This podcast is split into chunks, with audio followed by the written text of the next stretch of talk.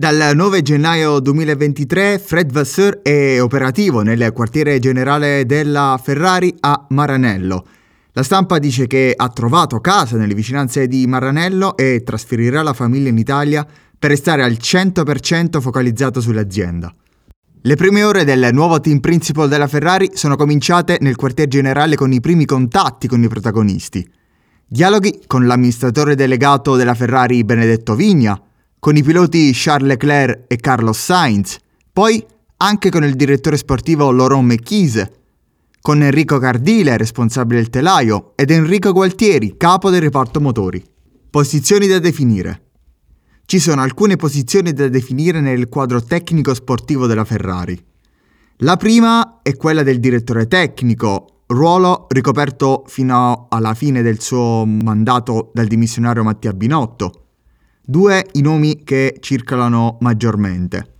La soluzione esterna sarebbe quella di Simone Restel, che sarebbe un ritorno a Maranello. L'altro è un nome interno, ovvero quello di Enrico Cardile, come detto attuale responsabile del telaio Ferrari. Cosa ultima ma non meno importante è una fissazione che io ho da tempo, ovvero definire chi sarà la prima guida. Insomma, su quale cavallo il team deve puntare per la lotta al titolo.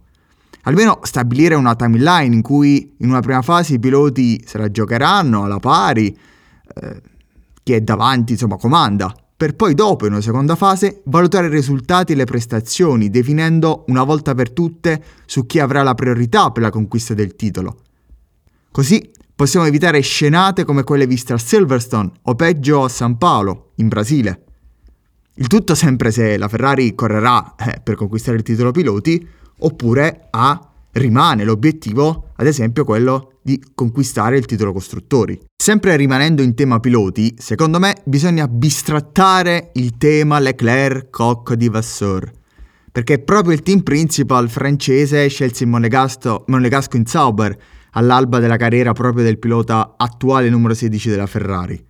Tant'è che anche Sainz rimane tranquillo, come lui stesso ha dichiarato, quindi per favore su questa cosa non cominciate. E Rueda?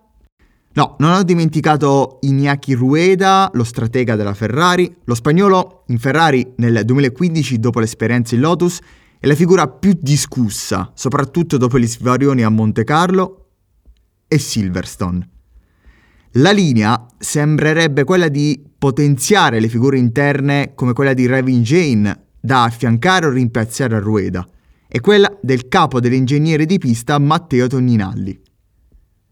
Infine, Vasseur si trova ad affrontare la questione motoristi 2026 con Red Bull pronta ad essere un nuovo costruttore. La linea della Ferrari è stata quella di opporsi, poiché Red Bull, in quanto nuovo produttore di motori e componentistiche, godrà delle agevolazioni in termini finanziari e di sviluppo, che sono molto più vantaggiosi rispetto ai motoristi già esistenti.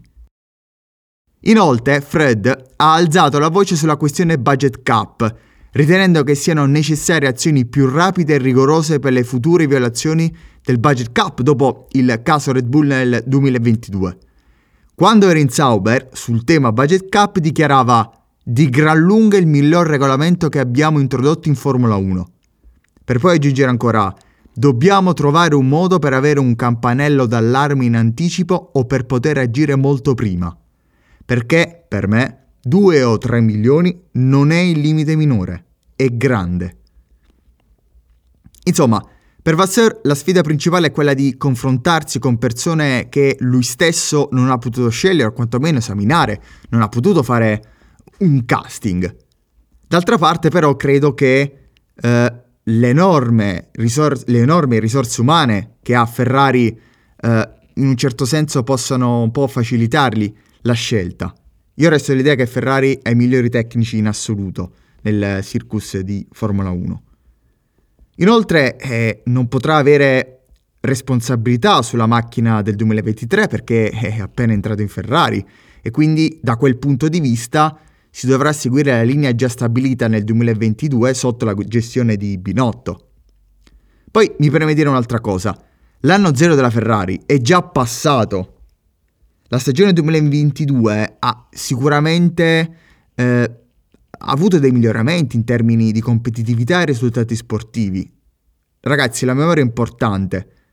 Bisogna ricordare da dove veniva la Ferrari prima del 2022. Non ho grosse aspettative nel 2023, ma sicuramente ciò che Vasseur può fare è quello di non ripetere le castronerie comunicative. Quindi essere cauto nelle dichiarazioni di intenti, cercando invece di essere il più obiettivo e chiaro possibile con i tifosi. Non mi resta che augurare buon lavoro a Frederic Vasseur e ricordarvi di seguire il podcast e iscrivervi al canale YouTube.